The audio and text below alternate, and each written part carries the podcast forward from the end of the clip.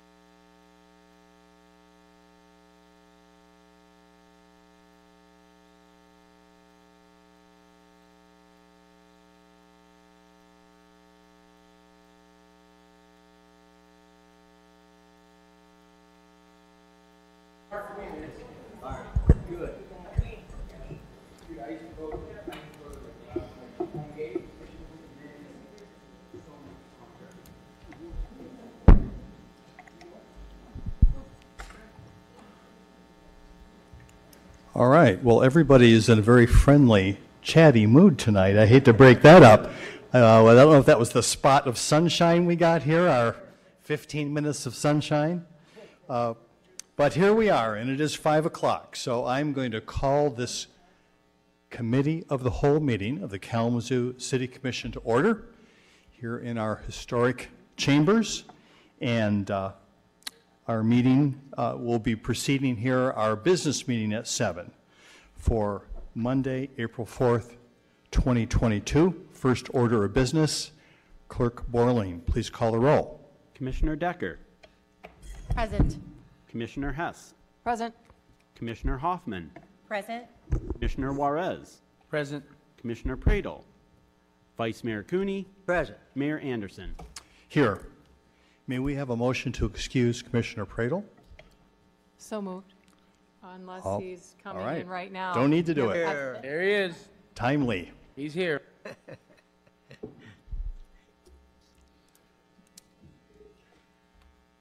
All right. All here and accounted for. Deputy City Manager Chamberlain, do we have any communications? No, sir, we do not, not tonight.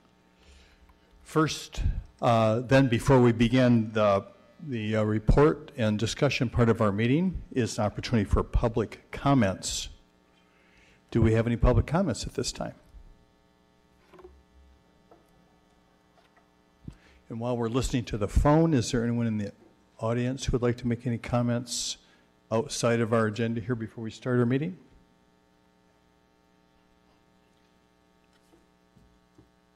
And evidently no Uh, No comments at this time. all right, no phoned-in comments either.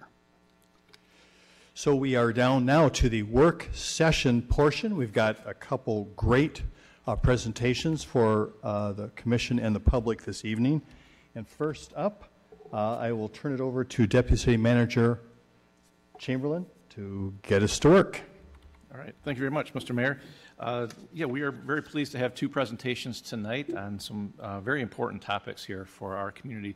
Uh, Our first presentation tonight is from Kamal uh, Razvi with the YWCA, and we'll be talking about Cradle Kalamazoo. So uh, welcome to the meeting, and you're welcome to come on up, and uh, the floor is yours.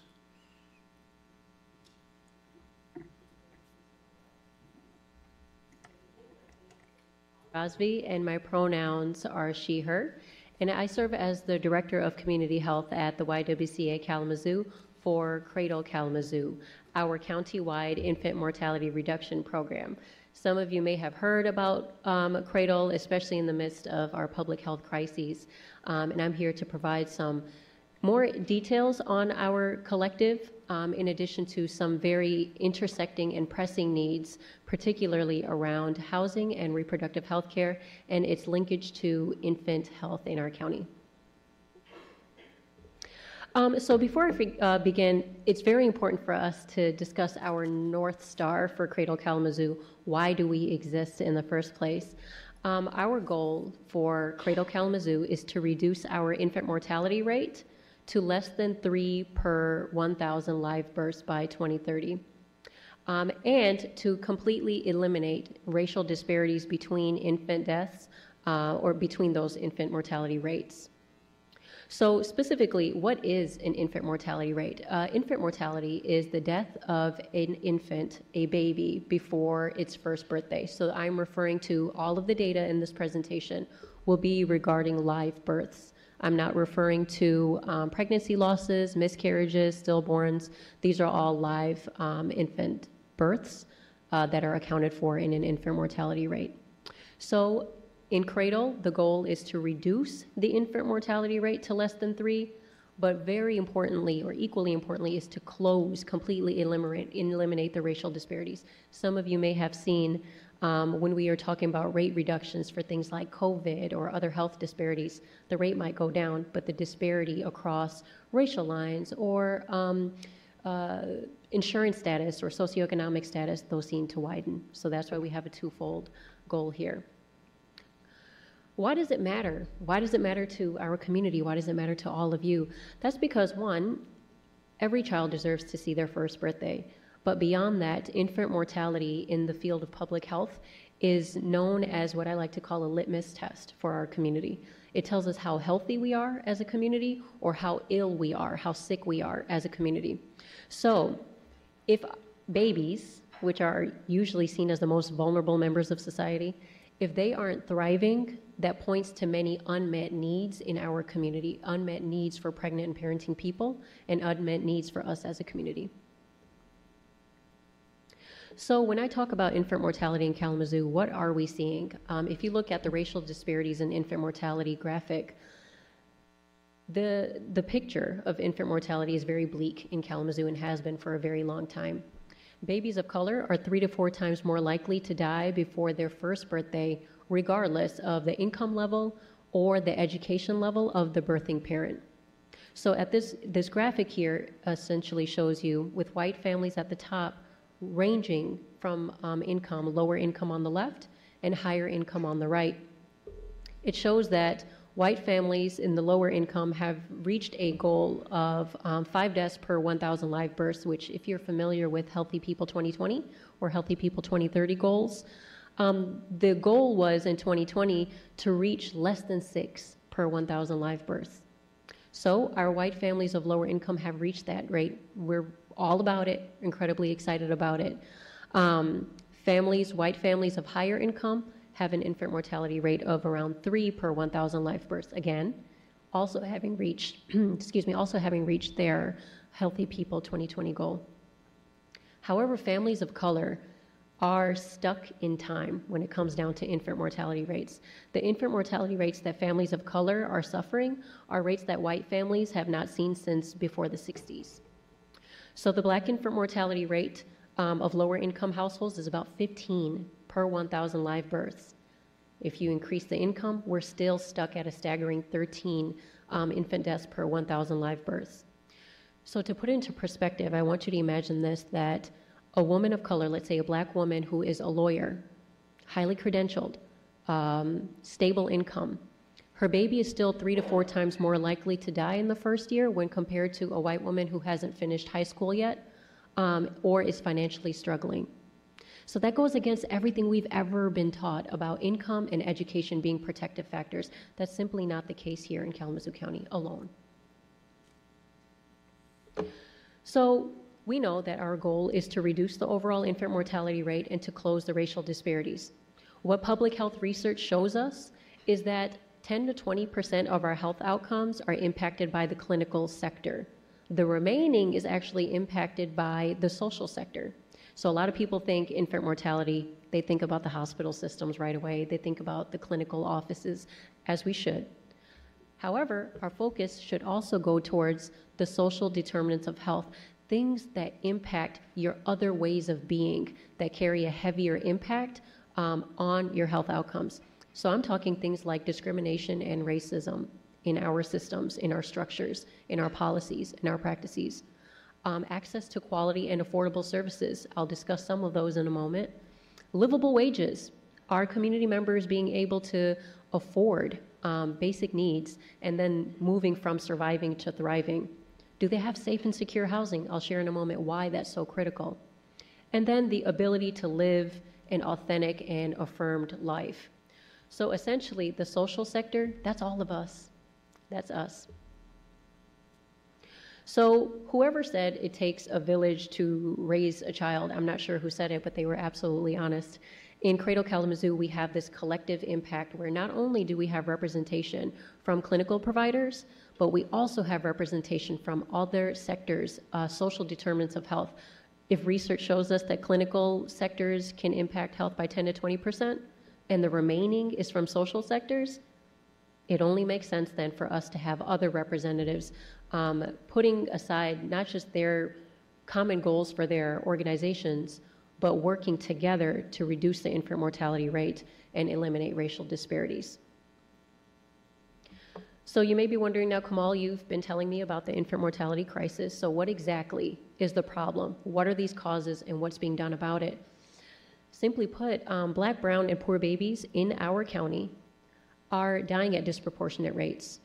Some of the causes that you'll see on the aligning strategy with cause um, slide, we have um, a very, very robust fetal infant mortality review team. And if you're not involved with that or haven't heard much about it, Kalamazoo County's fetal infant mortality review is actually seen as a national model um, for other national FIMRs because of how robust we are. We review um, many, many fetal infant death cases. We do family interviews whenever possible. Um, and we have multi-sector representation. So in our fetal infant mortality review team, we don't just have clinical providers like pediatricians and OBGYNs. We also have social justice agencies represented, community members, we have home visitors, social workers, right? Um, CPS, in fact, as well. And what we do is we review all of these cases for beneath the iceberg. What was the actual cause of this infant death case? I'm talking beyond illness, infection, unsafe sleep related death. But what perpetuated that poor infant health outcome? What are some of those gaps that occurred step after step after step that built to this case of fetal demise? So, what we've learned in Cradle Kalamazoo while reviewing hundreds of fetal infant death cases is that it bubbles down to four causes, four heavy causes, but four causes nonetheless.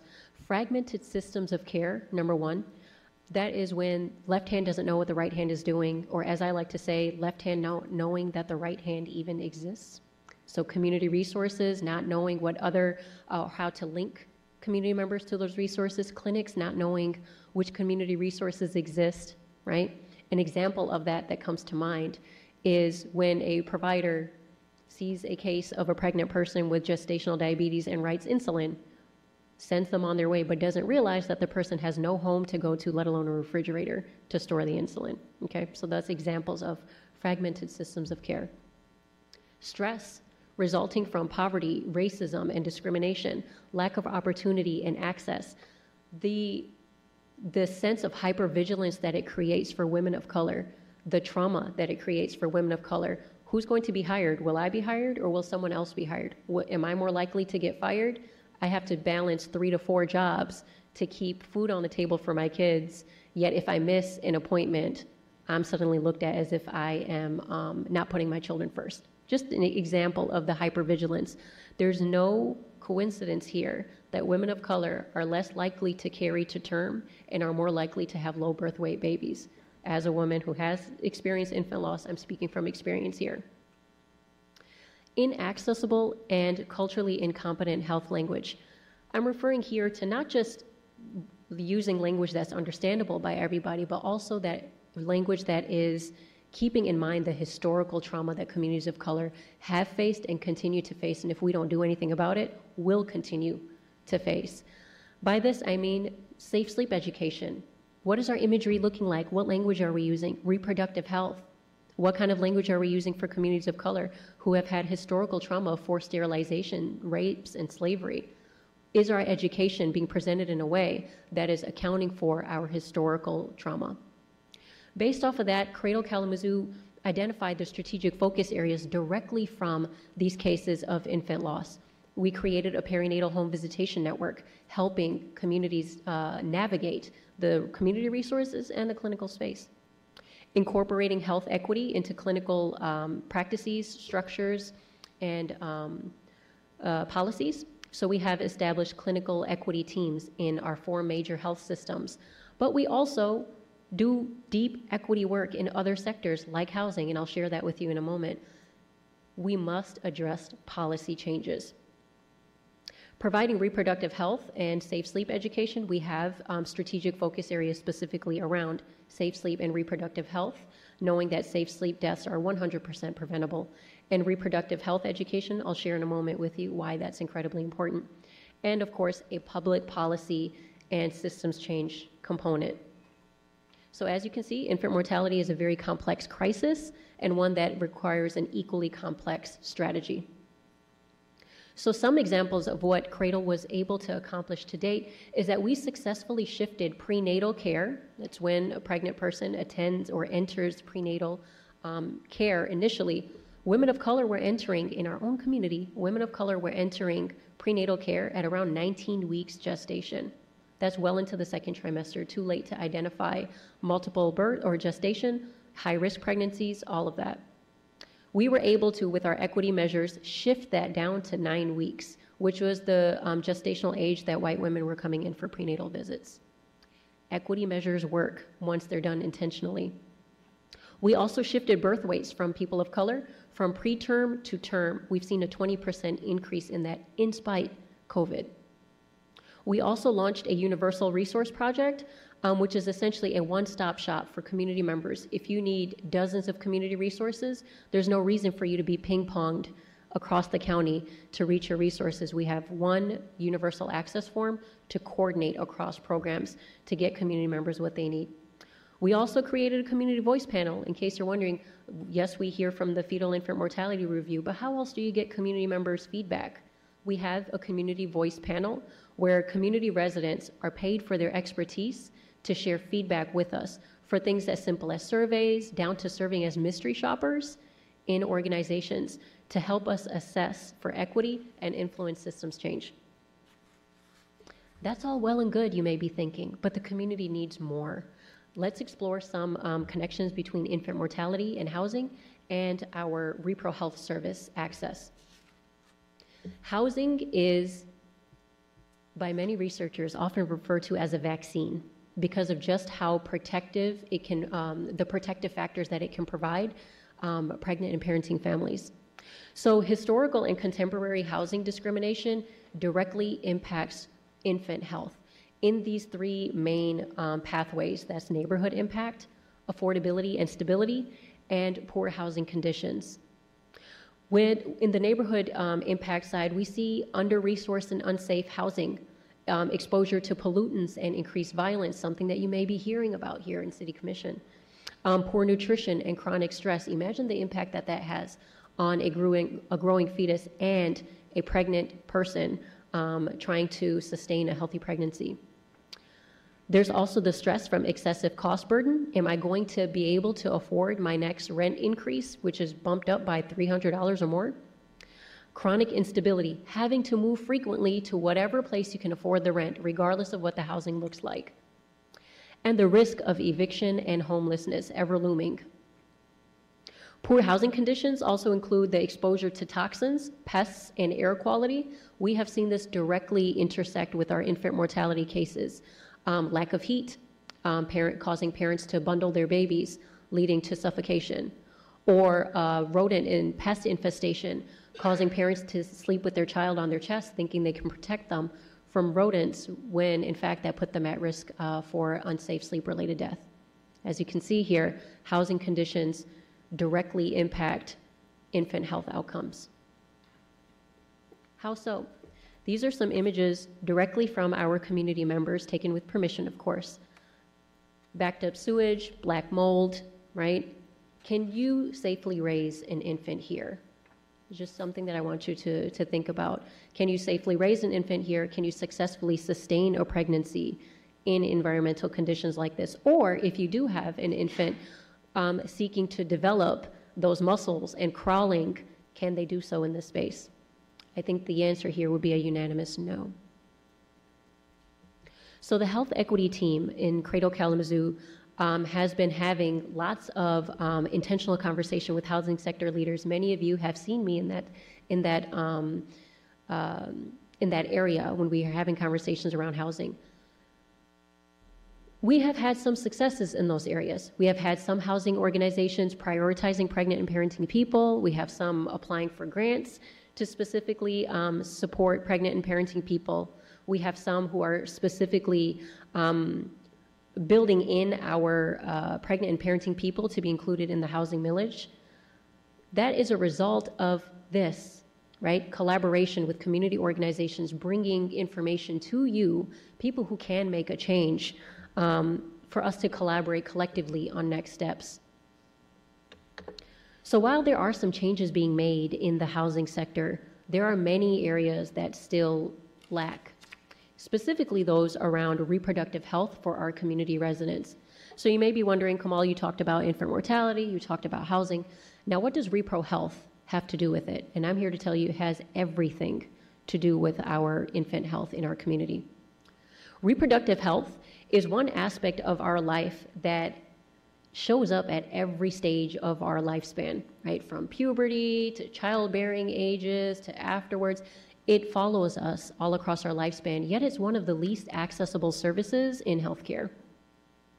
So, reproductive health intersects directly with community health. For example, when we see that communities have less access to abortion, we see higher rates of maternal infant deaths and increased levels of poverty that is generational. When we see less access to doula services, we see higher rates of infant mortality, that's a given, and we also see higher rates of C section.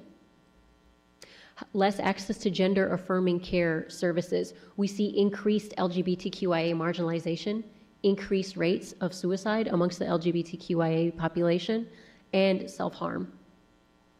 Increased trauma and stress from lack of access to services leads to a cascade of health problems, um, like poor birth outcomes. So, for example, I've included a scenario um, here for us to think about. After paying sky high rent for your home and utilities, you have $100 left for the entire month. Will you buy groceries for your family with that $100? Or will you pay for your reproductive health copays, which are also much needed services? With that $100, will you pay for critical home repairs? Or will you use those $100 to fill your hormone rescri- prescriptions without which you can't maintain your hormone balance? Will you use the $100 to fund your much needed abortion, knowing that you will have no funds left to take care of the kids that you already have? So these are examples of the impossible decisions that our community members are left making. We at the YWCA are working to change that. In 2019, we did a survey of Kalamazoo County residents and learned that one in three residents face barriers to accessing key reproductive health services. Those barriers were mainly around finances and transportation. And it caused people to delay seeking care or to forego care entirely. Imagine that. COVID has especially exacerbated the need for coverage, knowing that folks have lost their jobs, in, insurance along with that, and that um, many of the services that people are seeking are not covered by insurance in the first place. The need for repro health goes beyond just what our survey told us. We also have a need for increasing repro health access because people shouldn't have to choose between repro health needs and basic needs. We shouldn't have to choose if we're going to feed our family, and buy groceries, or if we're going to fulfill our much needed medical copays. The LGBTQIA plus community's needs are unmet, which means that we are further marginalizing an already marginalized population in our community. To answer that, to answer that call, the YWCA has launched a comprehensive reproductive health fund. It's the first of its kind in the nation, something to truly be proud of for our community. This health fund aims to zero out the balance for repro health services for our Kalamazoo County residents. It is a partnership between the YWCA Kalamazoo and key repro health service providers to make sure that our resident services are paid for, not a loan, not something that you pay us back over time, paid for. Our priority population are those that are most marginalized in our community. That includes people of color, regardless of income level, because as you've seen that I shared earlier, it doesn't matter when you're a person of color how much money you make, you are still at risk of infant loss. Our priority population also includes uninsured people, undocumented people, LGBTQIA plus community, and low income people. However, that being said, this is our priority population. We don't turn people away. Kalamazoo County resident is the main eligibility, and we are there to serve. The covered services that we have in our health fund thus far are doula services, which many people tend to think of as prenatal support or birth support. What's unique about this health fund is that our doula services cover 12 weeks postpartum, completely paid for. We also have a post loss uh, coverage of doula services. That is, after a miscarriage, after an abortion, your body has still suffered a loss, um, and doula services are much needed for that. We also offer emergency contraception services. Um, we have kits ready made, no questions asked. Come in, get your kit in situations of um, when emergency contraception is needed. Emergency contraception kits cost about $50 or more. Most people cannot afford a sudden expense of that amount. We cover transportation costs. We also cover name and gender marker changes, name changes through the state, um, birth certificate, and via Secretary of State. Why? Because having your identity match your having your name and gender marker match your true identity is the biggest form of affirmation in one's life. We also cover abortions, that is the medication or the in clinic, covering the entire cost of it, knowing that it is not covered by insurance anywhere. We also cover hormone replacement therapy for our LGBTQIA um, community members who are transitioning. to have access to their hormone, um, hormone therapy medications. We also cover HIV prevention through PEP, post exposure prophylaxis. And we are also soon launching our gender affirming products.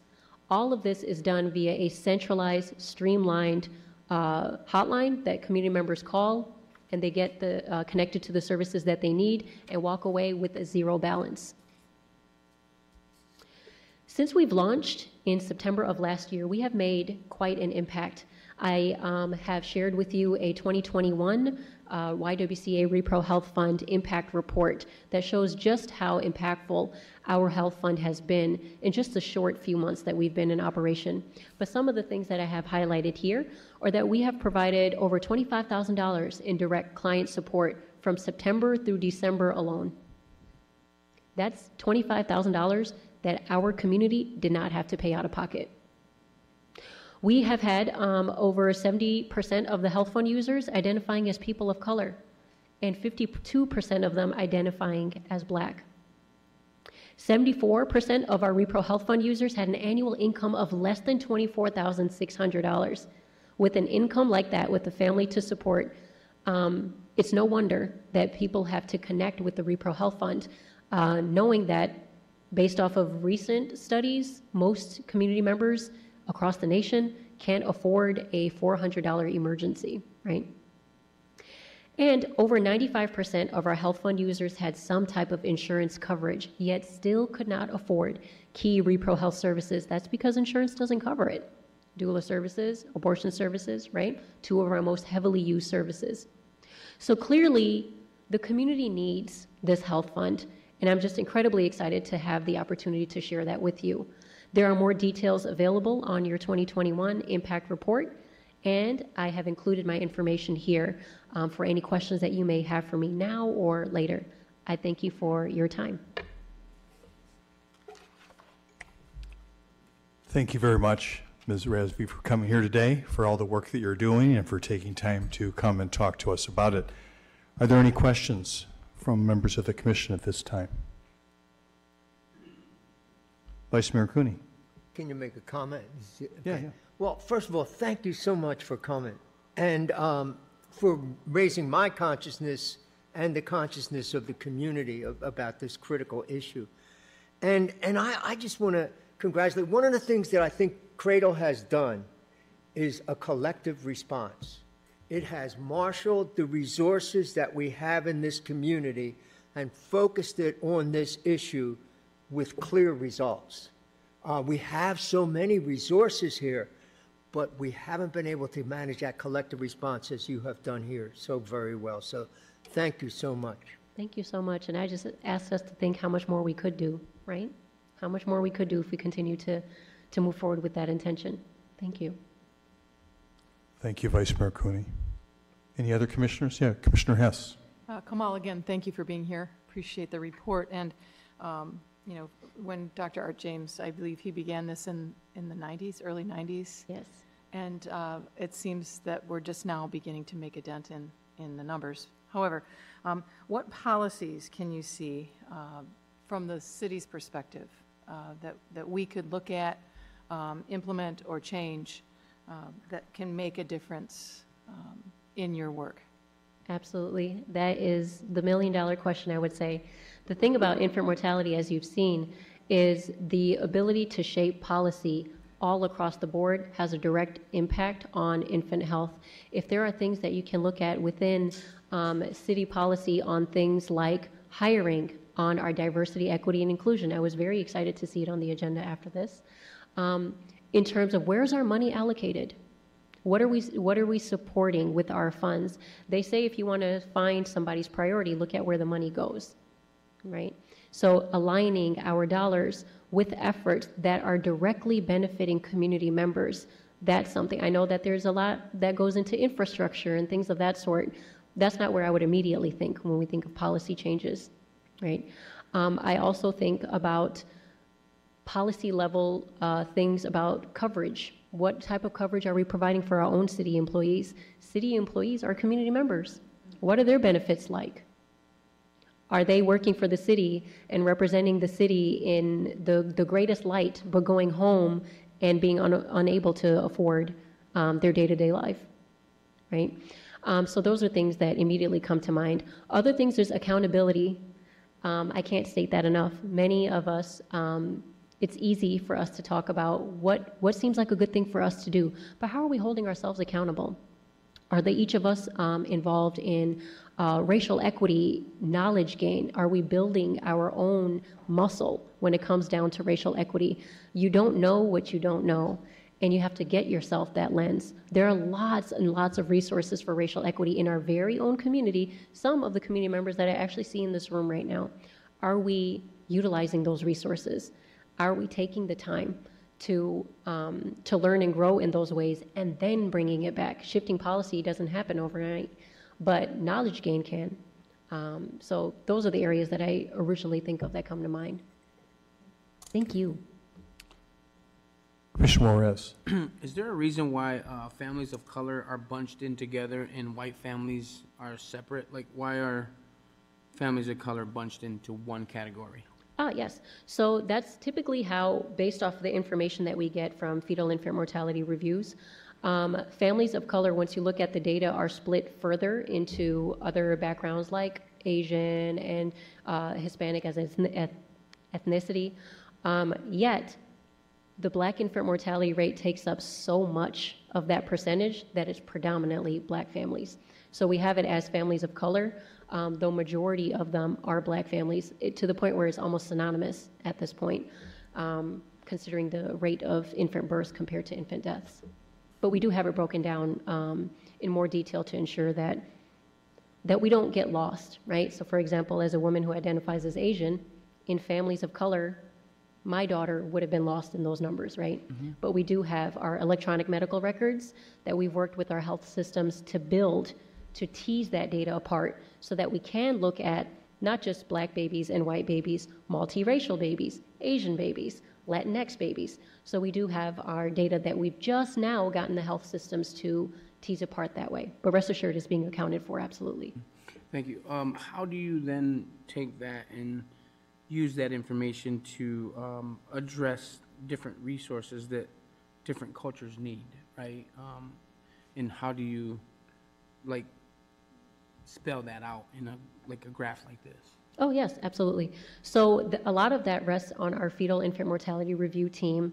Um, we have actually going through something which is like a, a, mapping process right now, where the data backbone team that uh, that gathers our data for us are drilling it down to all of these actionable policies and procedures so that each of our um, strategic focus areas can move forward with it. So, for example, if we are seeing that there are increased rates of um, infant deaths um, and they are non English speaking, so then we know that we need to adjust our programming to account for having community health workers that are bilingual. We should have that anyway. We should have that anyway. Yes. Um, just simply put. But what that does is it gives us the, I won't say justification because the justification is there, but it gives the rationalization for organizations to then hire those community health workers to specifically go into those neighborhoods. One of the other things that we've been doing is called geomapping, looking directly at where the infant death cases are most concentrated, and then looking at those community, um, essentially like an environmental scan of that community. What's the language barriers? Are there any language barriers? What organizations are already present there? Um, how do we get fathers involved in, um, in this equation? And do we, how do we speak their language? How do we make sure that our marketing materials are aimed at them? And then, more importantly, how do we collaborate with community organizations that are trusted by these different communities? For example, if someone from the YWCA wanted to go into my place of worship at the mosque, it's not very easy for them to do so, no. But if they collaborate with someone who looks like me or identifies um, that way, they have a foot in the door because the information is important to them and infant death is impacting them as well. All of that is driven by our fetal infant mortality review, where every single case is noted by um, race, ethnicity, and then socioeconomic status as well, so that we know lower income, higher income, because our tactics will be um, adjusted accordingly that then goes to the data team who creates these graphics specifically for the population of interest. For example, you may see some Cradle um, Kalamazoo marketing materials in Spanish, in French, in Arabic. Those come from the most pressing topics that were lifted from the fetal infant mortality review. We have a long way to go, though. I do agree. Yeah, no, that's awesome. Um, what are some other determining factors that aren't like spelled out in this uh, presentation when it comes to infant mortality rate, like fatherless homes, um, how many kids are in the house? Like, are those also other determining factors that um, play a part in that? Oh, absolutely. There are there are so many um, causes of infant loss.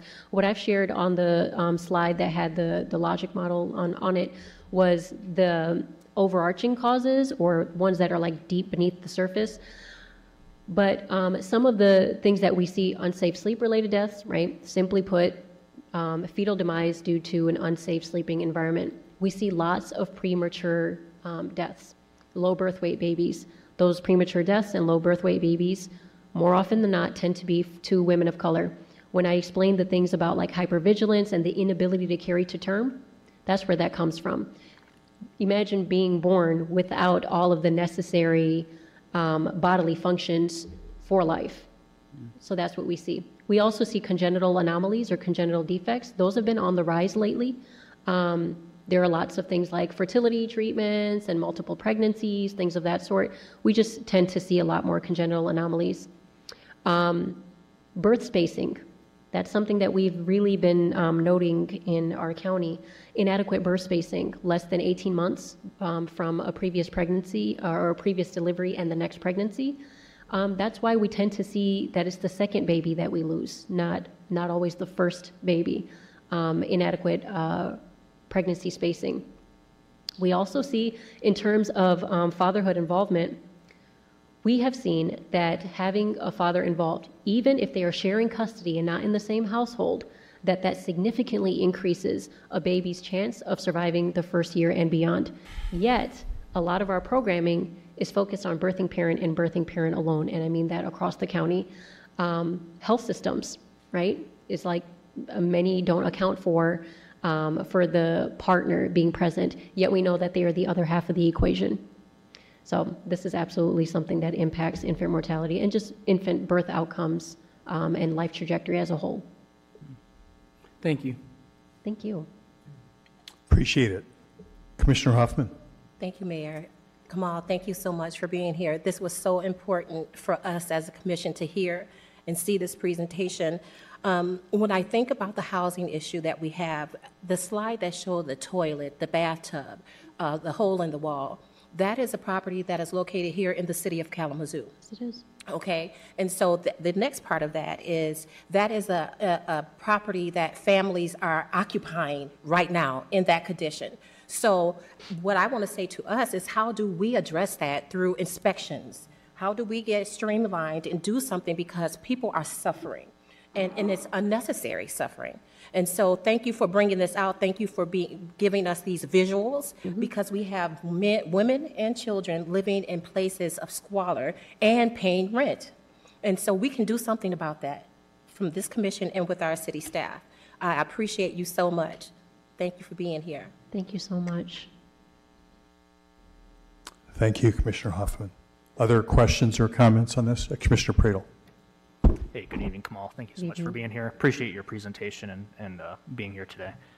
Uh, wondered if you could speak a little bit more about the infant mortality review. And you mentioned it's a national model, and I'm just really be curious to l- learn a little bit more about what makes that such an, uh, an impressive model um, locally, but also nationally.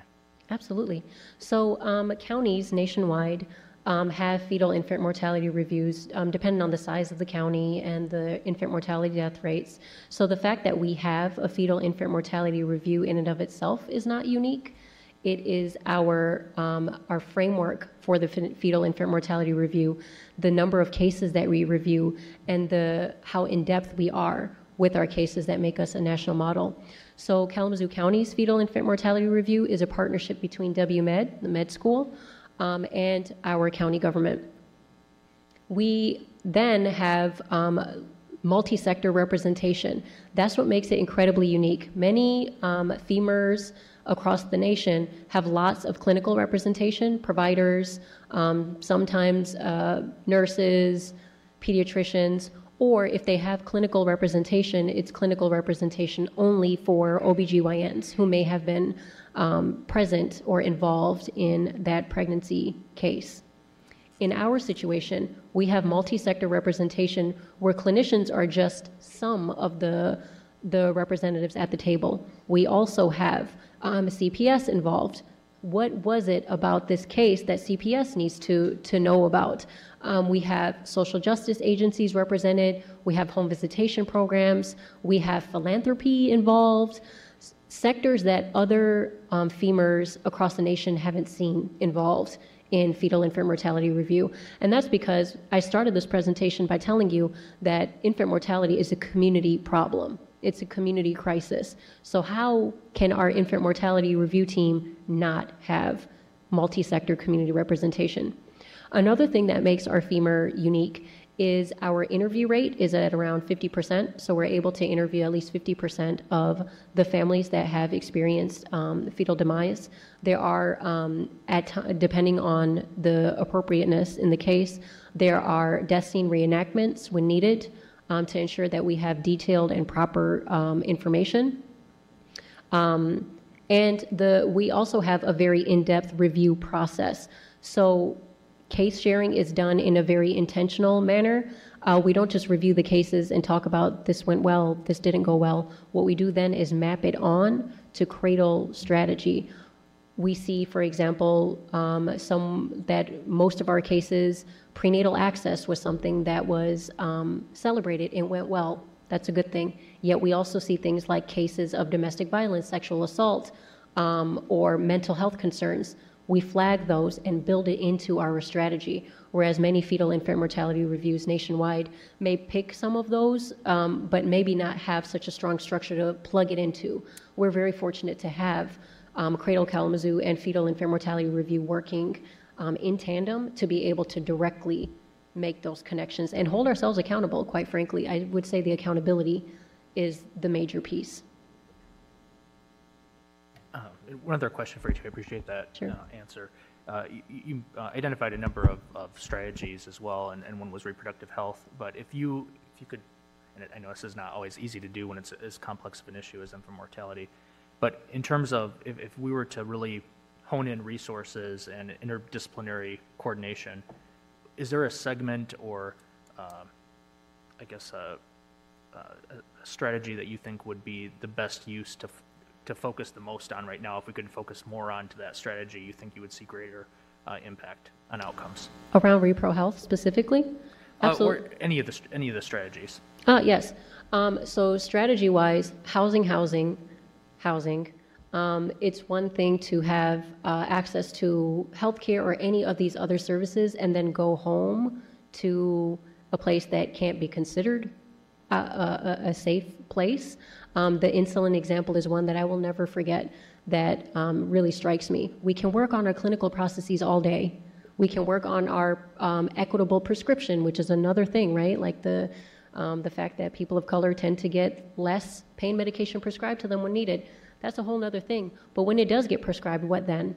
Where does it go?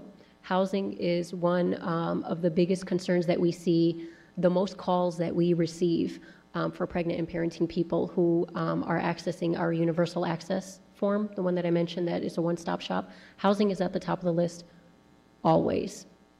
Um, other things that, that uh, come to mind are services that are not covered by insurance. Um, so things like abortion services, things like doula services, regardless of how we feel about it personally, um, research shows, science shows that it impacts health outcomes. So that is something that we need to be investing in for community members.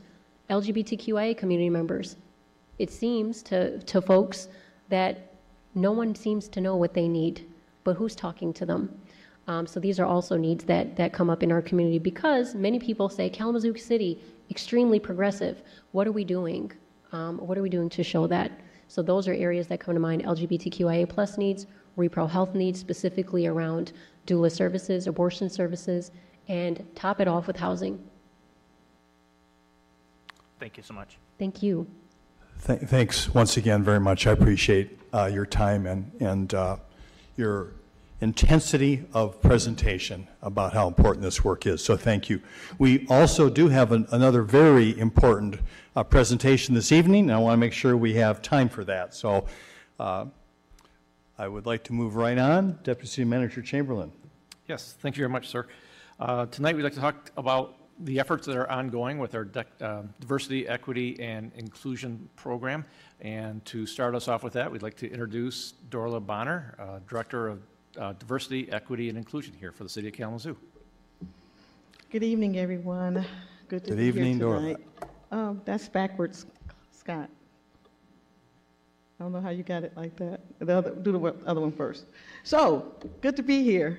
Um, First, I want to introduce my, our team, because I don't want everybody to think it's just myself.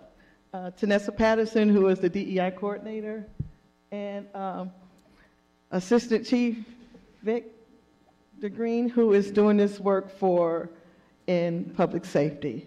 So I wanted to get that out the way, because we don't, this is too much for us three. That's why I'm here to talk to y'all, because this is a us thing. So I want to give a little background on where we are before I introduce our, our consultant that came here from Lansing. Um, in 2020, this office was started with a great plan to do an assessment, and the world happened. I call it the world kind of imploded on us. And then in 21, we were able to start the process. So I need people to know that this is not a result of anything that happened in 2020. It's not a result of the pandemic. It's not a result of the murder of George Floyd or our investigation for public safety and how we responded to the, to the protests. This was planned because it is hard to transform something when you don't know where you are. And if you know me, I'm going to say over and over again, we're about transformation, not transactions. So that's how we started. Something else I want to clear up is that um, we are the Department of Diversity, Equity, and Inclusion. We are excluding no one or nobody, no issue, no marginalized population. But what we've learned based on our survey is that race, she talked about what's happening in the community. We're going to talk about the issues that's happening in this house, okay? Race is upfront about what's happening.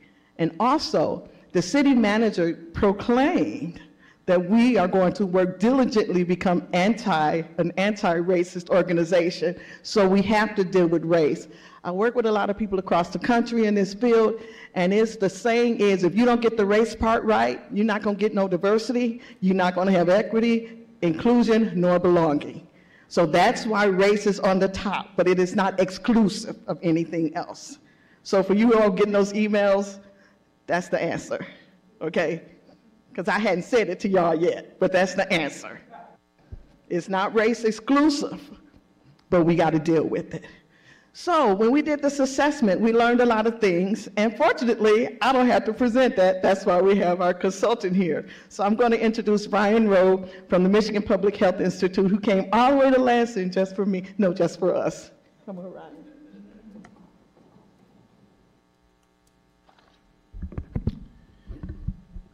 Thank you, Director Bonner, uh, Commissioners. It's an honor to be here.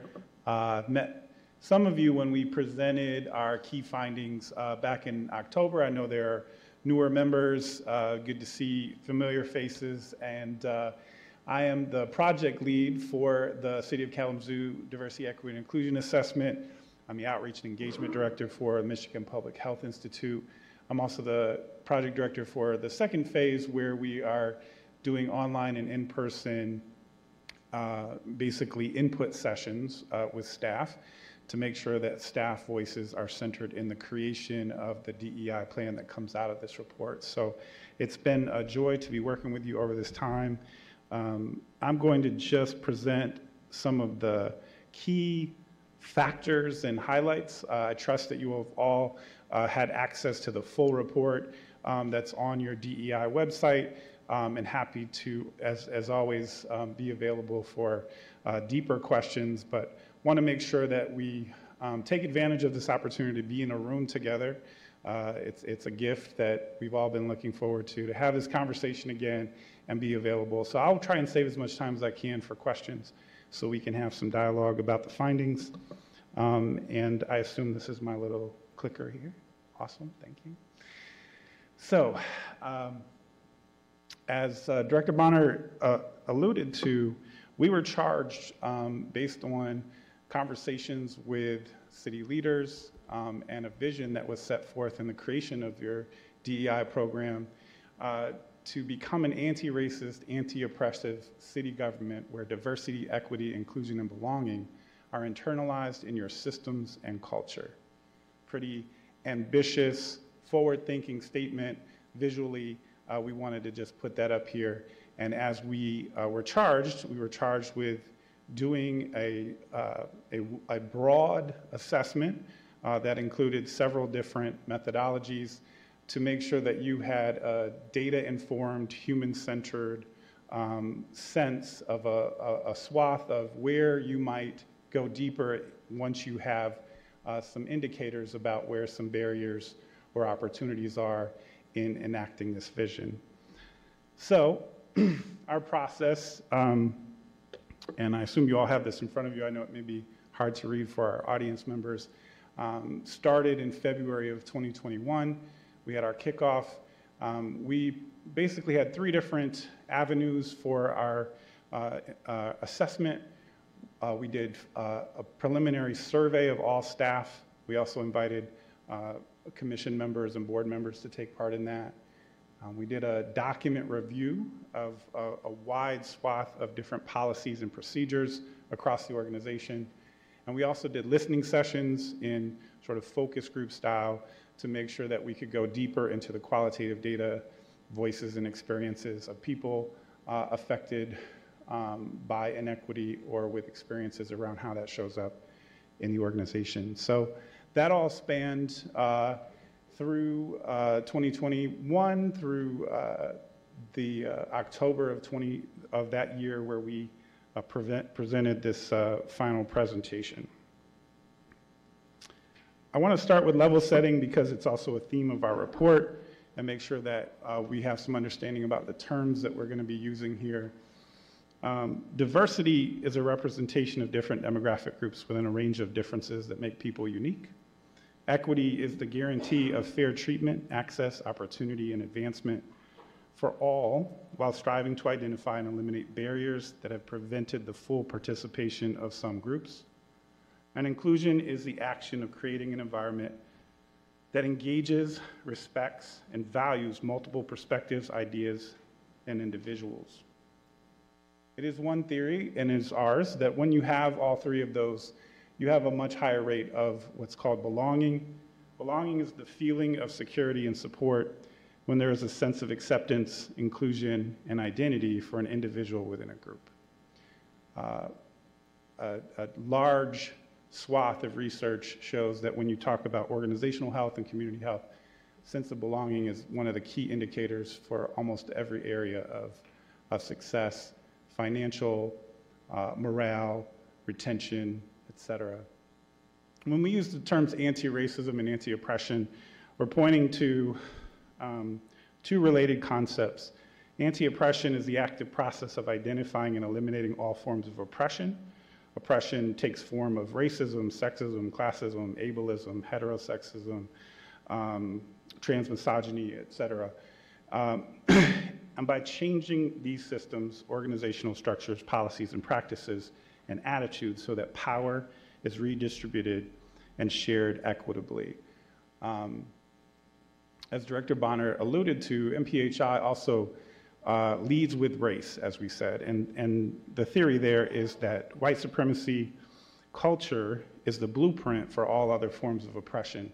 So we are intersectional by nature and understand that every form of oppression um, is related to and affected by and cannot be taken in isolation. So when we talk about intersectionality, uh, there's uh, the concept that you can't divide two parts of your identity. If you are a black woman, uh, you can't be black on one day and a woman on the other day.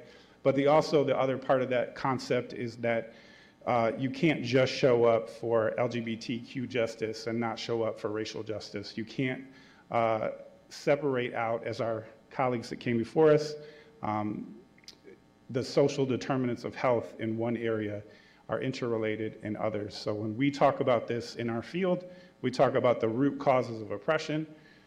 Um, they are all of these different forms, but anti-racism is a particular, and anti-blackness are different forms that we focus in on and name in this report because they surface in many areas.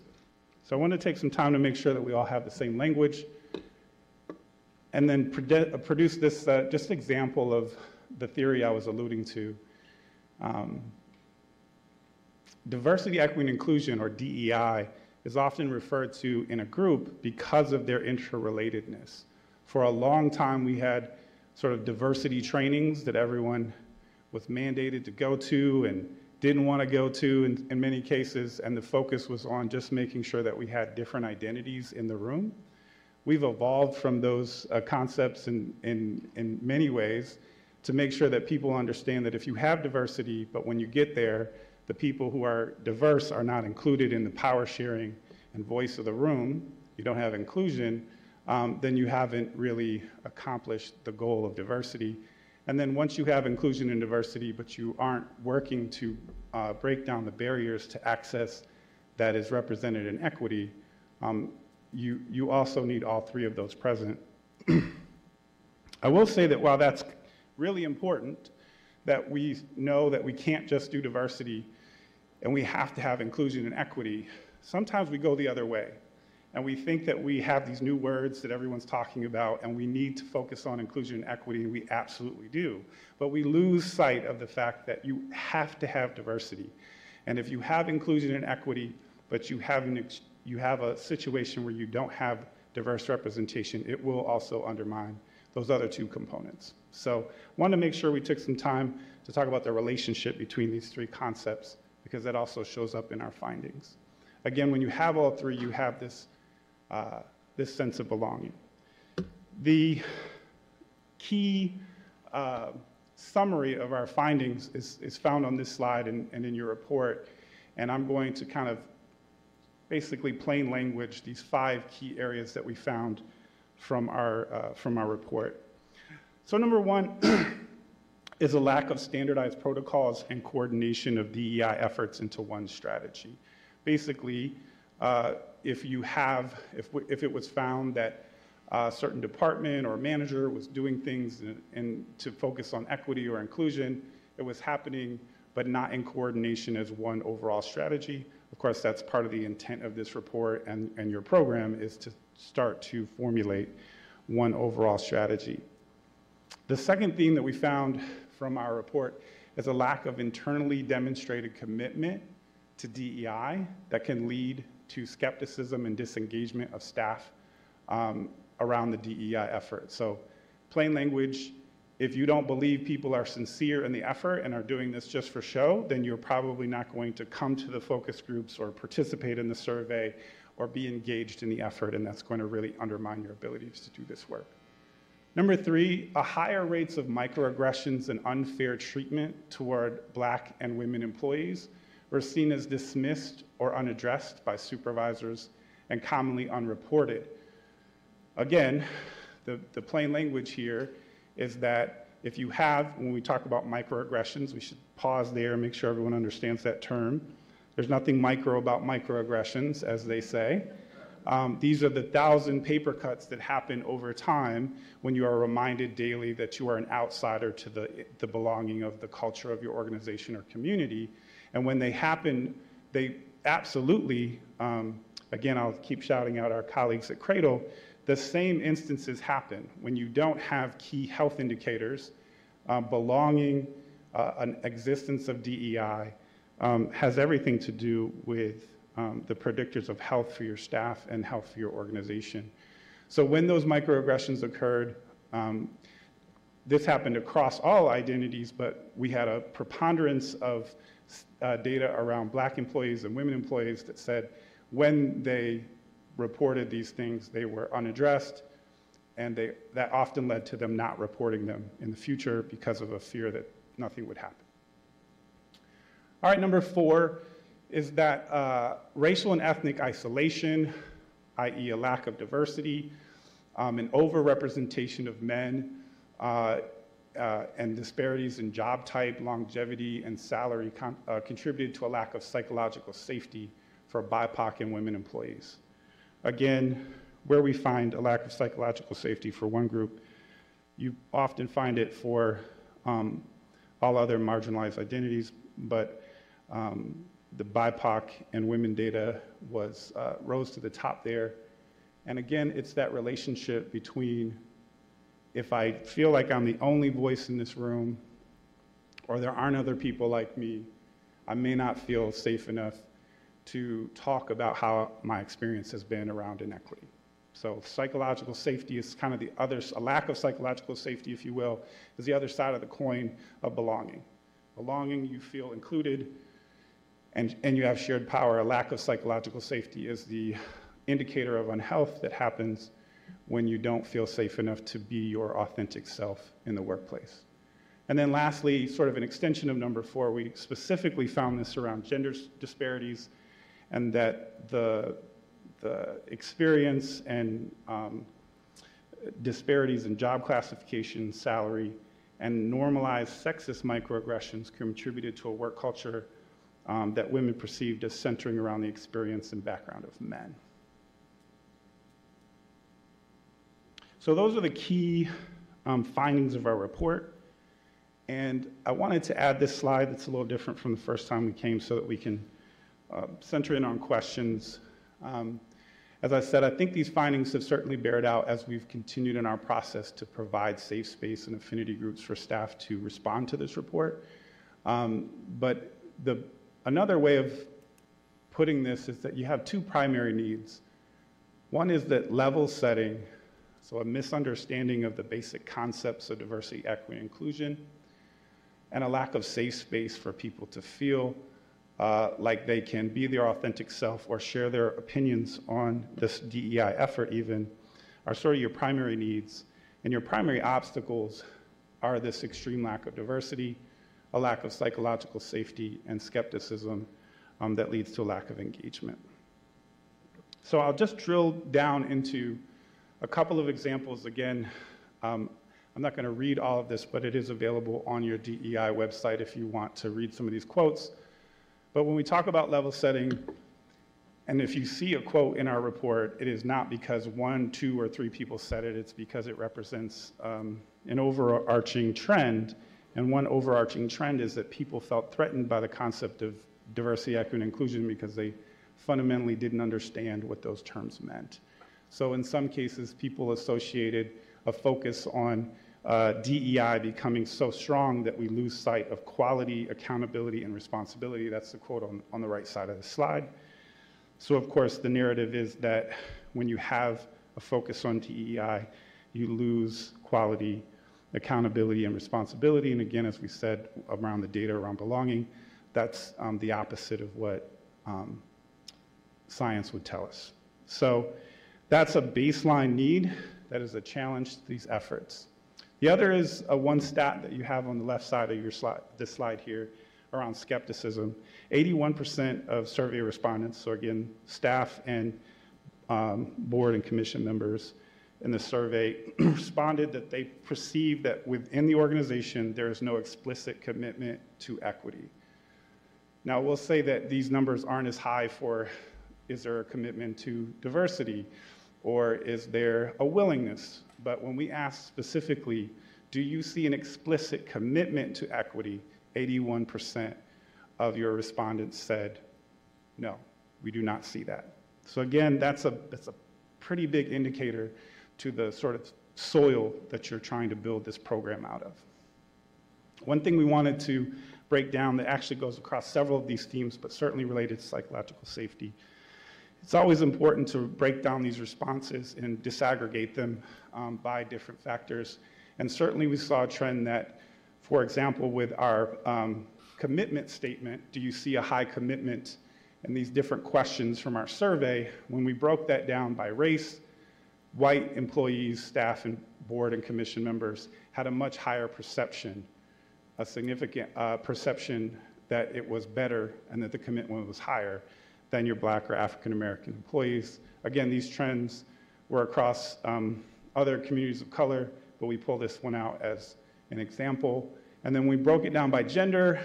That's still uh, also true that men in the organization saw the commitment uh, to DEI as being much higher than women saw that commitment. Um, we did have recommendations uh, in our overall report.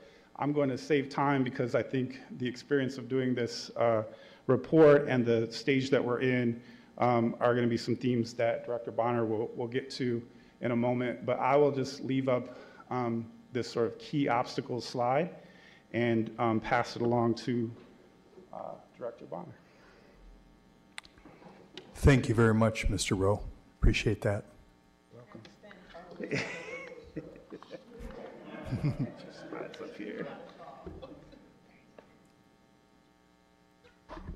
So I, I, I'm gonna, I'm gonna warn you now. I may get emotional, and this is why.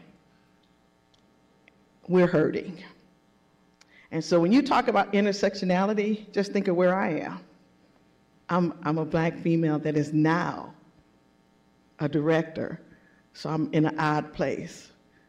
And so everything that you've seen is things that I've experienced in my 11 and a half years here, which is why I took this position, because I know what it feels like. And I know I wasn't the only one, but when I saw those numbers, my heart broke because it's not safe.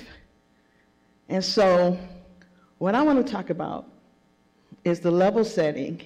And I'm going to hit that skepticism because when I started, you can change it for me. When I started um, and we did the, the um, I'm watching my time. Okay, when we did the assessment, we, I had some pushback from, from, from our BIPOC folk especially the senior staff. They pushed back like we, and then I found out by a retired staff last December, I think.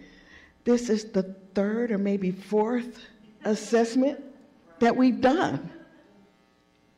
And I didn't know that because I might have handled things a little differently.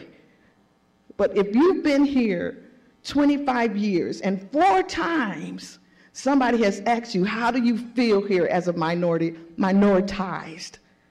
and you get, and I got to ask you again? So that now I understand. So that's where the skepticism comes from, but it comes from both sides.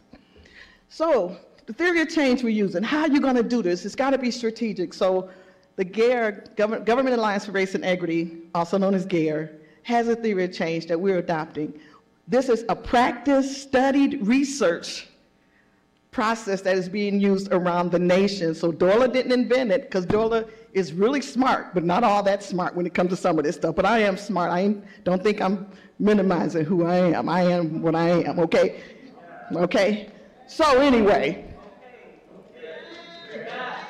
Did I wait? I'm sorry. Y'all know me. How do we level set? So first of all, it's normalize, making sure we all understand it organize, creating a structure, operationalize, developing and pushing it.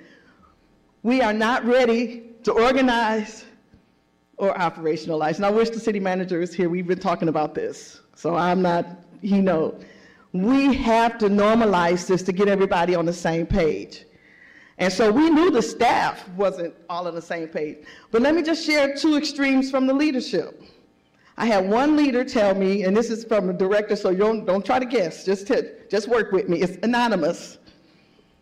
One leader said that we're hurting is painful. You got a couple of leaders. And then another leader said to me, I wonder if the people of color are telling the truth. To me, my response was, well, I'm pretty sure they are because that's my experience too. But the fact that we're on those two sides of the spectrum means that we got to work to get it level so we can move. You know, I, I, you know, I guess part of my being a minister, we always have sayings. My other saying, other than transactions versus transformation, is we all got to go the same way together as much as possible. So that's the first thing. Okay, I'm gonna try to do this right because y'all know I've got to. What's next? normalizing. So we got to slow up a little bit. One of, the, one of the great quotes I heard at a conference is one of my colleagues said, Doing this work is like going up a mountain only to find out that something went wrong and you got to go back down and come up another way. So we've been trying to go up the mountain, figured out we're not ready to go too far. We got to come down and go another way. So the city manager and I are working with a consultant that can help us normalize. Because we, and the leadership has to normalize, because Tanessa and I can't get to all of the departments to help normalize it. So we have to normalize all of, with all of the leaders so they can disperse. Um, and then we're going to continue to provide staff with learning opportunities. Like I got an email today that we have six staff going to erase training this month. That's how we normalize it. We educate. Okay, I'm almost done. Uh-oh. Uh-oh, what I do? Uh-oh, Scott. Which way did you do it? Okay. Oh, that's small, I'm sorry. I'm, I'm gonna stop here. How can you support? I got a whole list of things y'all can do. Because not only do we go here together, go together, you are our leaders. You really need to go first. Because the only way you can hold us accountable, the only way you can hold Jim, the deputies, on down accountable is that you know what it is and you already been there. You can't shepherd something from behind. So I need you all to embrace it like it's you. Embrace it like it's your daughter at work trying to get, get, a, get a raise and get a promotion and, and hit, getting hit with, some, you know, I, I'm telling that microaggression thing, there is no. There is no. I had it happen so bad once that when I got home, I felt physical pain in my body because it was so bad. So if you can't, and this, I'm going to go on to the last one. Ah, here we go. My closing, as I closed the first time, Dr. Scott. That's a church thing. Pastors close, you know, they end their sermon three times before they end it. And this, this, is, this is, I heard this last week. Until you can see the offenses and share the pain, you cannot be an anti-racism. Just let that soak. Second one, you cannot reap the fruit of righteousness and justice when the soil is not prepared to nurture the seeds of truth. Righteousness and justice can only flourish when truth is received and responded to. This report is our truth. This is our truth. And shame on us if we do another survey and this is still our truth. So that is the end of my presentation. If you have questions, Ryan and I can answer them. Thank you. Thank you, for real. That's the end. That's where we're going to end. That's where, you know, we had limited amount of time, so there's much more, but we're trying to make sure that we don't keep you here and all you can get is a potty break before the next meeting. So come on, Ryan, come back up. Thank you all.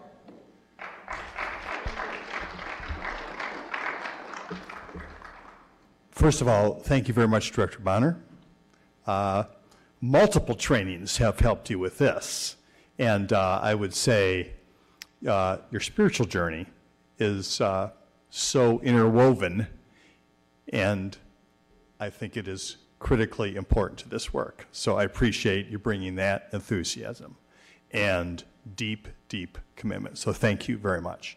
And uh, I don't really like the idea of running up against uh, you know a time frame here, but it is what it is. That's what we have tonight. And I am also, you know, recognizing for all of us again that that this isn't just, okay, we had our meeting on this and, and, and then we'll talk again in six months. So this is just uh, the beginning of deeper, more uh, engaged work that we're going to be doing. That said, we do have an opportunity here, I'd say a half an hour or a little less, but about half an hour for questions. So let's go ahead and get started with that. Is there a commissioner who's like to, yeah, Commissioner Decker. Thank you. Thank you, Dorla, for that presentation, and also Ryan. Um, I did receive the report, and I did read through it that day that you emailed it to me, and it was quite, I'll say, shocking to read some of the comments that some of the, the staff had had put in there. Um, and you're right, you shouldn't have to have four surveys to get something done. Um, And I do believe what you said, and we had that conversation. I think it was you, your staff, and Commissioner Hess, um, about it has to start from the top, and it has to start from the top, and then it has to trickle down. And we have to hold ourselves accountable for the future and the forward movement of the city and DEI and being equitable for everyone. Um, So I look at some of the things that you have on here, and we talked about this about before, about, you know, how we're able to support, you know, like you said, I think, um, see if I, uh, again, people don't believe that the city is trying to change. Well, we are trying to change, and you bringing this information and doing the surveys and putting this information together for us really puts it in front of our faces. Something has to be done. Um, so I know that I'm going to be looking forward to seeing how we can use our funds to give some great training and again, to find out how we can support you here as a commission. So thank you for that. Thank you, Commissioner Decker. Commissioner Hoffman. Thank you guys again for this presentation, and I'm not shocked. We live it every day, people of color, black women live it every day. I made major decisions in this year to take care of myself and to remove toxicity out of my own life. And so when I hear this here, uh, we don't we don't need another we don't need for real another uh, Ryan. I'm sorry, I'm trying to take money out your pocket, but I'm just saying we already know what it is. Um, and we need to tell the truth. When harm is done, we have a responsibility and an obligation to, to cure and help that. And so that's from us as a commission, from staff, from leadership. Harm is being done. And I keep using the word suffering. You know, people come to work now because they have to. They have children, they have bills. Most of us spend the most time, more time here in our jobs than we do with family on some given weeks. So to come here and have to live in this environment, it is unjust, it's unfair, and I'm with you. We're going to do something about it, and, and we can we can change this. This this is real, and for this to be the fourth time, and we continue to change commissions, and we're doing this again. Y'all know I have a propensity to curse when, when I get excited or passionate. I'm gonna try not to do that here. Um, but but this is some ish for real. And so, you know, thank you for this. But I'm also sad that it came to this and glad that it came out publicly. And I, I want to say to all of you here in the chambers, I think this is the biggest uh, audience we've had since we've come back in, in person. So thank you all for being here and to hearing the and for hearing these both very important topics that we we presented today. So let's get to work. We got work to do. Let's get it.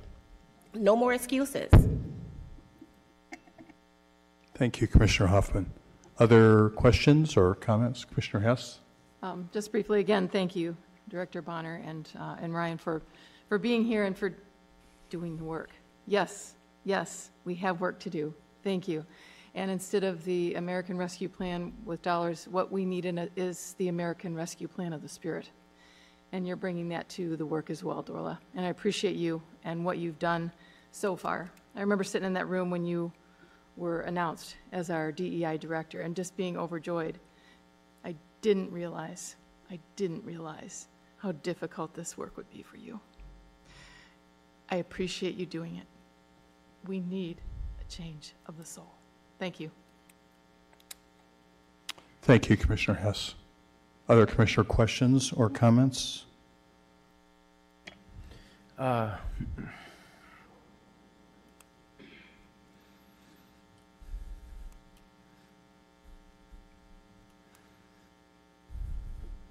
Yeah.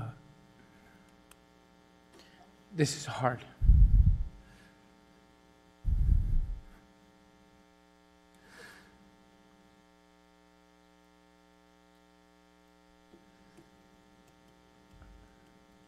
I appreciate you guys' work. Um,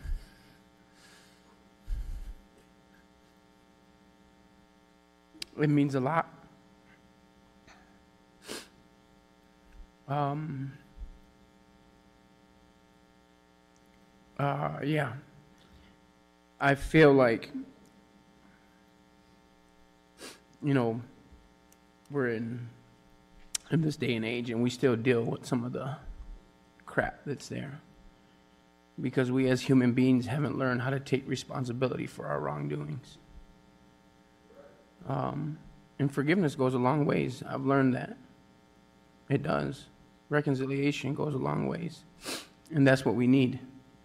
Uh, part of one of the reasons I ran for this position is to have proper representation for my culture at this table. And one day when I become the mayor, I'll be the first Hispanic mayor in this city. But that's the reality we live in. I, I've told people I'm, I'm tired of fighting for a spot at the table when I belong at the damn table. I belong here. My people belong here. And we don't have to fight anymore. We shouldn't have to fight for a spot at the table. It makes no sense. We all have the greatest thing in common, and is our humanity. And there is no one in this place greater than another. And we have to see that. We have to see that for what it is. And it sucks. It, it's, it's horrendous that we're at this place for the fourth time. And, it, and, it's, and it goes to show the growth we have to endure. We have to, we have to continue to press and continue to have those challenging conversations. And just looking at you two individuals and thinking about the dynamics that you guys, um, it's, it's amazing to see the work you guys have accomplished. And I pray and I hope, like this is my hope, is that as human beings, we can see the importance of, of this work, right? We can see the importance of looking at each other's as equals. Um, and it's super important that it's vice versa. It's a two-way street. And I, I, I really appreciate the hard conversations you guys had to have the, with people expressing what they express, having to hold that stuff in for the fear of losing their job or being, you know, punished. I, I, I can't I can't think and conceive the thought of being punished because of who I am. That's bullshit. And people, I, I, I got to receive people as they are. And people have to receive me as I am. And love goes a long ways. It does. And I think the work that you guys are doing, I, I pray that that's a catalyst for what's to come. And you're right, we, we do. We do need the trainings. We do need to be the front runners and the trailblazers of this work. If we're going to expect our community to change and we don't do it ourselves, then what good is that? So I thank you for your advice and your challenge. Thank you. Thank you, Commissioner Juarez. Other questions or comments this time? Commissioner Praedel. Thank you, brother, for the comments. Appreciate you. Um, just going to mention, I echoing what everybody else said as well. I can't begin to convey how much I appreciate you and uh, the work you're doing, uh, Director Bonner. Uh, something that you said very early on was about uh, transformation and not transactions. And the fact that we've done this four times over speaks to the fact it's been transactional, right? Um, let's make some transformation. And uh, I can't remember who gave me this advice when I, when I was either running or when I first started on commission. But they said, you know, I was asking, you know, why is it that like when a, when an issue of the time comes up, uh, people will come to City Hall here, but they don't go to town, Kalamazoo Township Hall, or they don't go to the county building, or they don't go to Oshtemo Township. You know, you're talking about the, the hot lightning rod issues of the day. Why do they come here? And you know, the, the person at the time gave me the advice and said, you know, because City Hall is is the is the cultural, the arts, the governing uh, kind of epicenter of our community, even for people who don't live in this community. I mean, when you have hot button issues come up, uh, people who don't even live in the Kalamazoo or even work here come here to share how they feel about something. To me, that shows all the more reason why, to your point, that we need to be at the front of this and lead in this work. Because as Kamal described with Cradle and the work of infant mortality, we, we know the impacts are related to systemic racism. And the best way we're going to change the outcomes in this greater community beyond these city hall walls is by starting right here within them. So uh, I, am on board, uh, full throttle, ready to go and work with this great group of people to get this work done. So let's do it. Thank you, Commissioner Praedel. Vice Mayor Cooney. Thank you, Mayor. Um, every one of us sitting up here came up here because we want to work for justice. We want this community to be a model, a national model. And I think justice has different levels. One level is just policies, and we got a long way to go on that. But there's another level, and that is the individual level. And the first step in that is to recognize the dignity of each person and respect each person. And when people are don't feel that they're respected, there's no justice there. And when people feel that they're not heard or they're not important, that's as unjust as the social policies that we see out there. So we're socialized into a system which tells us that white people are superior. From the time you're born, nobody says that to you in books. It's just the reality that you see. Who's giving the news? Who are in the important places? Who are the wealthy people? So we got a long way to go to undo the lies that we have been socialized into. And I think your report makes clear to us that right here in our organization, we got a lot of undoing to do. So thank you for the report, and we're committed to do the work. Thanks, Vice Mayor Cooney. I actually have some questions where I'd like you to take advantage of the time that's left here for speaking. And so I, I don't have, you know, any long comments. Just I want to ask one brief question. How can people access this report, you know, if they're interested at this moment to look at it?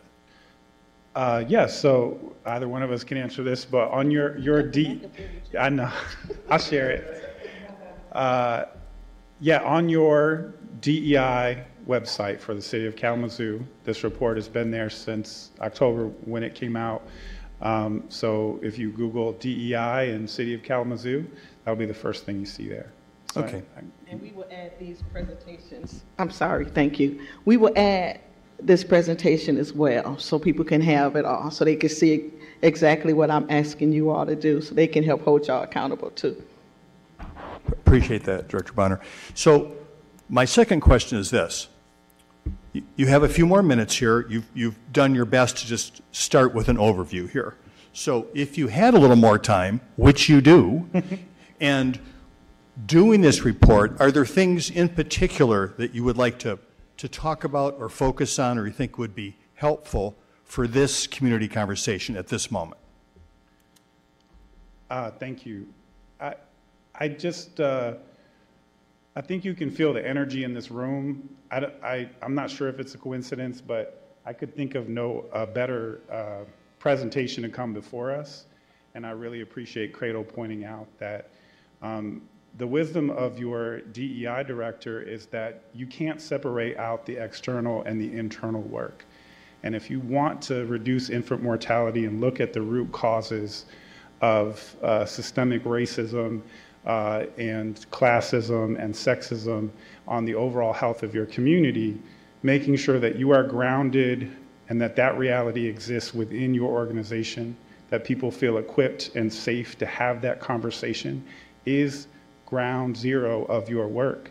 And so, whatever you have to do to convict yourself in whatever form of privilege or power or position you have to do your own work as a part of your service to this community and help people make that connection. Because so often these are numbers, these are facts and figures, and they're not brought to form to the real lives that are harmed and dying because we've baked in oppression into our thinking, our culture, our relationships, our systems um, at, at all levels of oppression. And so I think I would just uh, reiterate the,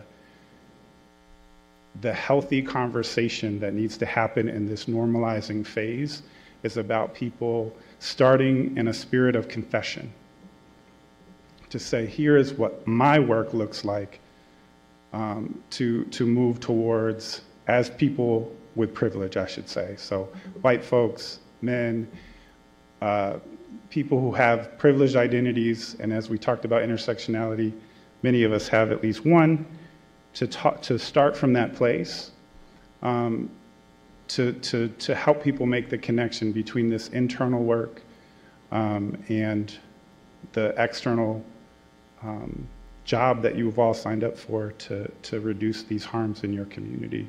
I don't think people make that connection enough. And then I'll say, um,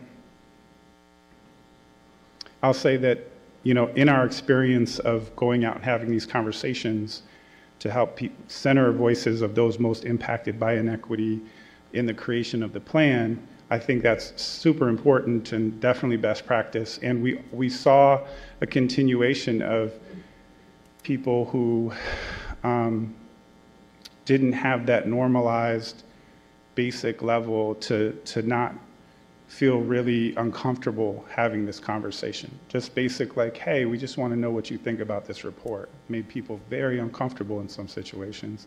And so, as, as Dr. Bonner said, it's a two sided street. It's do the people who are most harmed by inequity have safe spaces um, to, um, to talk about how they're harmed and how um, and what the work, what their, what the needs are, and then our folks of privilege um, creating spaces to educate and transform ourselves so that we can center the people most harmed in, in what we do next. Um, it needs to be plain language, it needs to be demystified, but it needs to be a part of um, how you think about the work. It has to be relational or it's not going to, it's not going to last. Um, that's the way of these predecessors of these reports.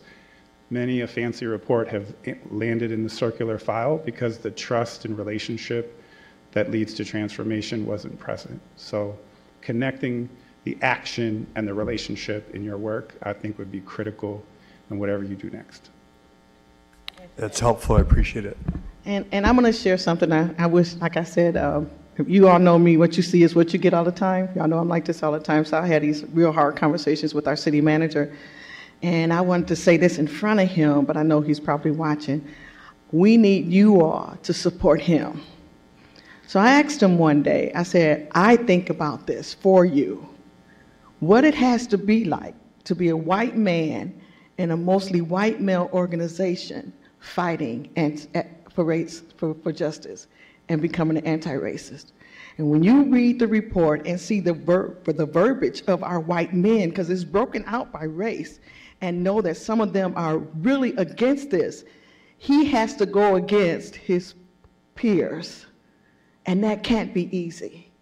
So I'm, when I, I wanted to, meant to say that because it's not just holding him accountable, but it's also strengthening and supporting him so he can do what he says is in his heart to do. He needs somebody calling and checking on him. Are you okay? How bad are they beating you up? Because that's how this works. I mean, it, I mean, Martin Luther King wasn't the only person. It wasn't just black people getting killed in the civil rights era.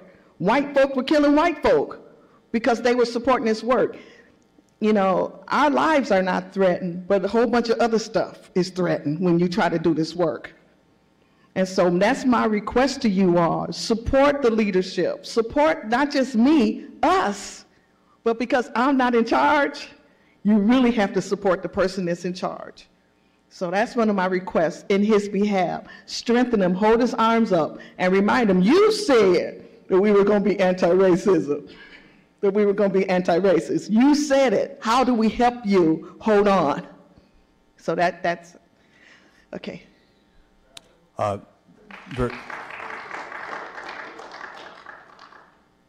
Thank you. Also very, very helpful. I, I guess I'm going to break my little rule I just made here and ask you one more question. So, uh, Mr. Rowe, are you, are you done now? Is your contract completed? Uh, We actually have a- about another month to complete the focus groups, uh, uh, the input sessions with staff, and we'll, we'll wrap up phase two uh, in the middle, of- in a couple of weeks. So we had committed to, to staff to help, let them help co-create this, because if you don't, if you're not a part of the creation, you don't own it and you don't participate, and it's because it's about us, it- what's the phrase, not, but, there we go.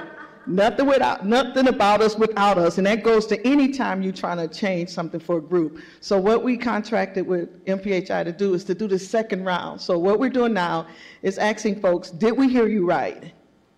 How do you, what's the most important things in the priority? How do we prioritize the recommendations?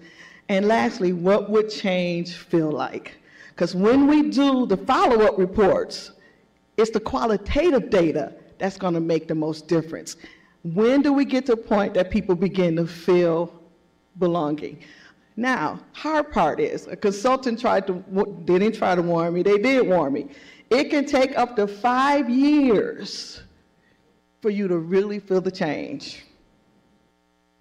So our role right now is to set the foundation for transformation. Because we're all going to be gone. I mean, five years, tr- trust me, I'm deuces, for real. for real. But how do we set, that's my challenge, is how do we set the foundation for transformation so when we are gone, how do we institutionalize this department and this work so when we're gone? Because now things are happening across the country. Different people are getting in leadership that created these positions and they're manipulating them, eliminating them. I have a co- colleague, they took diversity totally out of his job title, and now he's just engagement. Because when people come in that don't believe it and have t- authority, they can change it. So, how do we institutionalize this? So, when we leave, all of us, you just can't just not hire somebody and let it disappear. That's what, that's, I forgot to put that on my list. Add that to your list. How to institutionalize the work beyond us, because it's not going to happen in our time, because it's too ingrained. It is the history of this country to be racist. It is what it is. So it's not going to happen with just us few. Okay. So I, I'm, I'm, you did this, it to me. yeah. So, so this is like the sermon that, that, My uh, third, my third closing. Yeah. You, you did it. Well, I'm, I'm going to ask you to, to, to close it out one more time here and just say, help us, if you're prepared for this, just to talk about, okay, specifically, you know, timeline, activities, where do we go from here? What, what should we look for next? Okay, so after MPHI finishes their process, then we're going to work on our equity and inclusion, diversity, equity, and inclusion plan, which will happen, we wanted it to be done by the end of April. So we're still shooting for the end of April, okay? What, when we talked about a reset, and this is where that reset comes in, and the reason we didn't talk about the, the um, recommendations is because we have to spend time normalizing the work before there is not the only recommendation that I feel comfortable working with is the first one create a plan. Now, those other things, because of the response, we, I mean, we won't go into this response that he's getting just talking about what do you think? So if you're not able to work nicely with what you think, what's going to happen when I say, now I need you to do? I ain't putting us on the firing line like that. I love y'all, but it ain't that deep. Seriously, we have to protect ourselves. We have to protect each other. None of us are ready. People of color or white folk. We're in this really weird zone. And what I've learned from other organizations is before they even do the assessment, they do an organizational readiness assessment. Are you even ready? If I could recreate the world, I would do that first. And it would have told me, no, you're not. But we're pretty cool. We know how to get stuff done. We're going to just slow down a bit and spend some time normalizing. And we'll have a plan ready to go when it's a little more normal. And hopefully it won't take a long time. Okay. That, that help you? It does. Amen.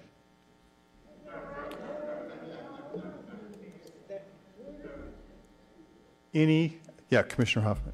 Thank you for that. I just, with that question, I just wanted to raise this point. When we talk about white privilege, part of that is wanting to know what we need to do right now. How is it going to be done? How long is it going to take? And what and how do we do it, right? So I just want to put that out there. When we're talking about this, this body of work is going to be messy. It's going to get raggedy, and yet it's it's necessary. So in that messiness and that raggediness, that's where the tension comes, but that's also where the growth comes in. Mm-hmm. So to, to have this expectation that we need to have a plan, no, we need to just take a moment, breathe, and when, when you're getting confused or you're getting upset, one of TRHT's, one of the, the tenets is turn to wonder. Go in, in deep within yourself. So we don't need to have a plan just yet. We know the work is going to get messy. We know the work is going to be raggedy. But in the end, there's going to be a level of beauty, and people are going to be feeling like they can bring their, their whole selves to work. Uh, and that's what we're moving towards. And when we talk about the black people, when we talk about women, they're, you know, that's real deep. And so I'll get into that at our next session. So And I want to also say, if we can try not to think about this as our other plans, this is not our traditional work. It's not like the master plan, it's not like a HUD plan. It is not linear because there's too many, it, it, it, it's going to require a change of, I usually say heart, but I know that's a, that's a high one.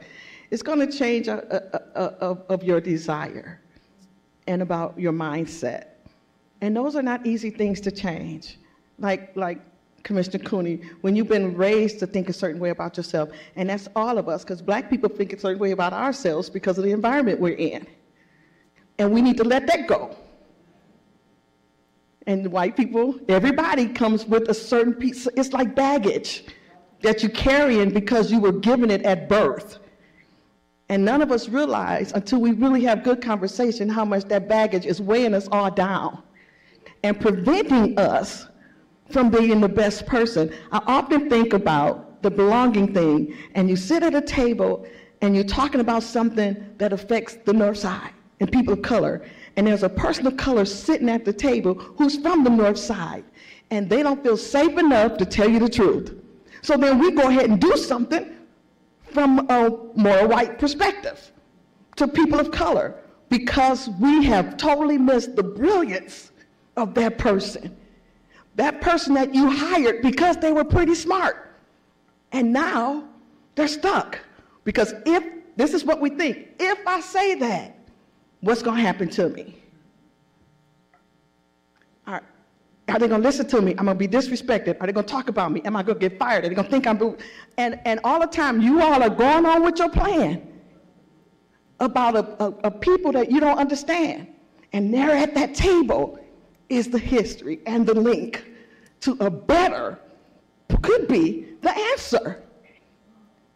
So until we know how to let that person say, girl, what you know? And they bring back and say, let me tell you. Because that's how we talk, and it'd be okay. Then I don't have to keep speaking all these different languages between, depending on what room I'm in. When you get to that point, and that person can say, oh, no, no, no, that's not going to work. And this is why, and then they're listened to and respected, and it happens, and then they're celebrated for bringing truth. I see y'all. So, okay. Thank, thanks again, very much. Well, I'd like to just let it, yeah, thank you.